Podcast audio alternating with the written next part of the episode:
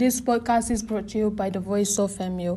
I'm your host, Liberty, and today we'll be discussing on Radio Free Europe, also known as Free Liberty, with one of my classmates, Soyuna Lungleng. Most of us must be familiar with what Radio Free Europe is, but for those of us who aren't aware of what RFE is, it is a broadcasting organization created by the United States government in 1950 to provide information and political commentary to the people of the communist Eastern Europe and the Soviet Union. Established at the beginning of the Cold War to transmit uncensored news and information to audiences, Radio Free Europe, also known as Radio Liberty, played a significant role in the collapse of communism and the rise of democracies in post-communist Europe. So, so you tell me if you, if you had any idea what Radio Free Europe meant before you did your research for this podcast. To be honest, not really. When I first saw the topic, I thought it was about the role of radio in freeing Europe and it was more into digging into the independence of radio, about its liberation from being under control and scrutiny. Actually, anything that comes to mind when we think of the word liberty. Yeah, that's true. But uh, Radio Free Europe is actually a radio broadcasting organization created by the United States government in 1950 to provide information and political commentary to the people of communist Eastern Europe and the Soviet Union. Can you please tell us about this more specifically? Sure.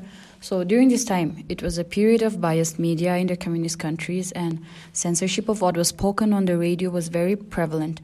But because of its largely successful efforts to outwit communist censors and providing its estimated 35 million listeners with news from around the world, but most importantly from their own countries, Radio Free Europe is credited with having contributed significantly to the demise of communist regimes throughout Eastern Europe. Okay, and can you tell us what challenges did it face during the Cold War? So, during the Cold War, communist governments attempted to prevent information broadcast by RFE from reaching the listeners in their countries. So, what they would do is they would routinely jam the radio signal or create interference by broadcasting noise over the same frequency to prevent it. Okay, and also, uh, yes, uh, while reading through the article, and we also came across some unfortunate incidents even mentioning the death of the Bulgarian writer Georgy Markov. Can you tell us about this? Yeah, that's right. Uh, actually, like when we look into it, there's so much unfortunate incidents, but and a lot of staffers died under mysterious circumstances. But the most famous incident was yes, the death of Georgie, who died in London in 1978. He was stabbed with an umbrella where a poisonous ricin laced platinum pellet was inserted into his leg. Yes, that's very unfortunate. And there was also an, in- an incident of the bombing of headquarters in Munich. What was it exactly about? Indeed, How did the it happen? How did it happen?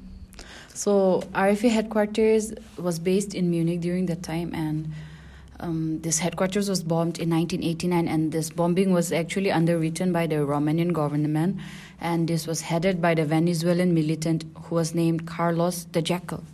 Okay, and we also see that by the by the early 21st century, the former Soviet republics and the Middle East started producing radio, television, and internet content in roughly 20 countries and in and in, a, in approximately 30 different languages, including lesser-known tongues spoken in the Russian Federations, which did which did not include English at all. 19 of the languages in which it broadcast are spoken by the Muslim communities, ranging from Kosovo in the Balkans to Pakistan in South Asia. That's true. But what we see today is that RFE has actually expanded and it now relies on its networks of local reporters to provide accurate news and information to more than 37 million people every week and in sa- 27 languages and 23 countries where media freedom is restricted or where like professional press has not fully developed in those areas.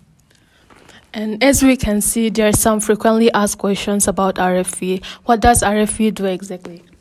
Okay, so what RFE really does is that it serves as a surrogate free press in 23 countries where the free flow of information is either banned by government authorities or where it is not fully developed. The journalists provide what many people in those countries cannot get locally, like uncensored news, or where there is no responsible discussion or where open debate is banned. So RFE strives to meet the highest standards of objective journalism, which is to report facts undaunted by pressure or attempted influence. And how does RFE reach people? Yeah, that's a very frequently asked question. So the thing is that RFE tries to reach its audiences on radio, television, web, and social media platforms. Current Time t- TV, this is also led by RFE in cooperation with Voice of America, is a 24 7 Russian language news channel airing on television and social networks. And the utmost mission of this channel is to provide fair and accurate reporting and serve as a reality check on disinformation that is driving conflict in countries bordering Russia. Mm. It is said that approximately 1,500 500 1500 hours of radio programming are broadcast every week and listeners can tune in on shortwave frequencies across the entire broadcast region.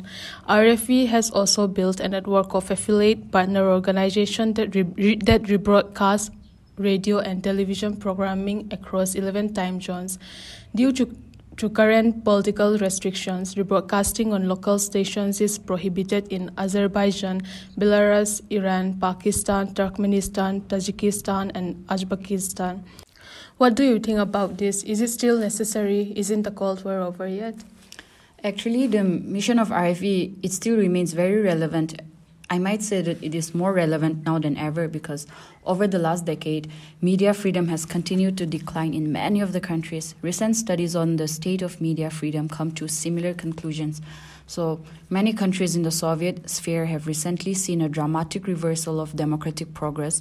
Journalists there are increasingly under threat, and RFE remains a crucial source of accurate information at times like this. But isn't this dangerous? How does uh, RFE manage to keep its reporters safe? Exactly. In many countries, RFE journalists work at tremendous risk, including Uzbekistan, Turkmenistan, Tajikistan, and Belarus. Journalists working for RFE are often harassed, threatened, physically assaulted, or in some cases, they are even detained in connection with their professional activities. And what are the greatest challenges that RFE has faced? So, if you ask about challenges, um, one of the greatest challenges for RFE is to operate information in poor environments. Even to this end, they carefully monitor print and electronic media of the Soviet bloc and interview travelers and defectors in field bureaus throughout the world to keep news circulated while also trying to stick to the accuracy of it. Okay, that's some of the challenges that RFE has faced. But as all of us can see, despite the challenges, RFE continues to play a big role in the recent Ukrainian Russian war. And since Russia began its invasion, Russian and Ukrainian audiences have been flocking to RFE and its, and its several Russian language content platforms. On the first day of the invasion, on February 24, 527 percent more Ukrainians and 275% more Russians viewed RFE videos via YouTube. During the period from February 23 to March 1, audiences viewed RFE videos 436.4 million times on Facebook, 305.4 million times on YouTube, and 83.2 million times on Instagram, reflecting increases of 265%, 406 percent and 185% respectively over the previous week. This surge in audience numbers is indicative of a region wide demand for reliable and factual information, which RFE provides through its network of reporters offering pros- perspectives from Ukrainians and Russians affected by the war. Audiences around the world are following RFE, RFE's reporting on the physical and human toll of the war. As the Kremlin and state media have refrained from disclosing details of the casualties Russia has incurred in its invasion of Ukraine, RFE spoke to mothers of Rus- Russian soldiers who were shocked to learn their sons were fighting in, U- in Ukraine after, they, after being told they were on training exercises. Yeah, that's how we can see that um, RFE is still playing a very big role and it, it will continue to play a big role even in the days to come. So, in conclusion, it is established that listeners rely on RFE for accurate and unbiased news in a world of controlled media. It is our last straw of hope to news accuracy and ethical information. With this, we conclude our podcast on Radio Free Europe. Thank, Thank you, you, for, joining, joining us. us.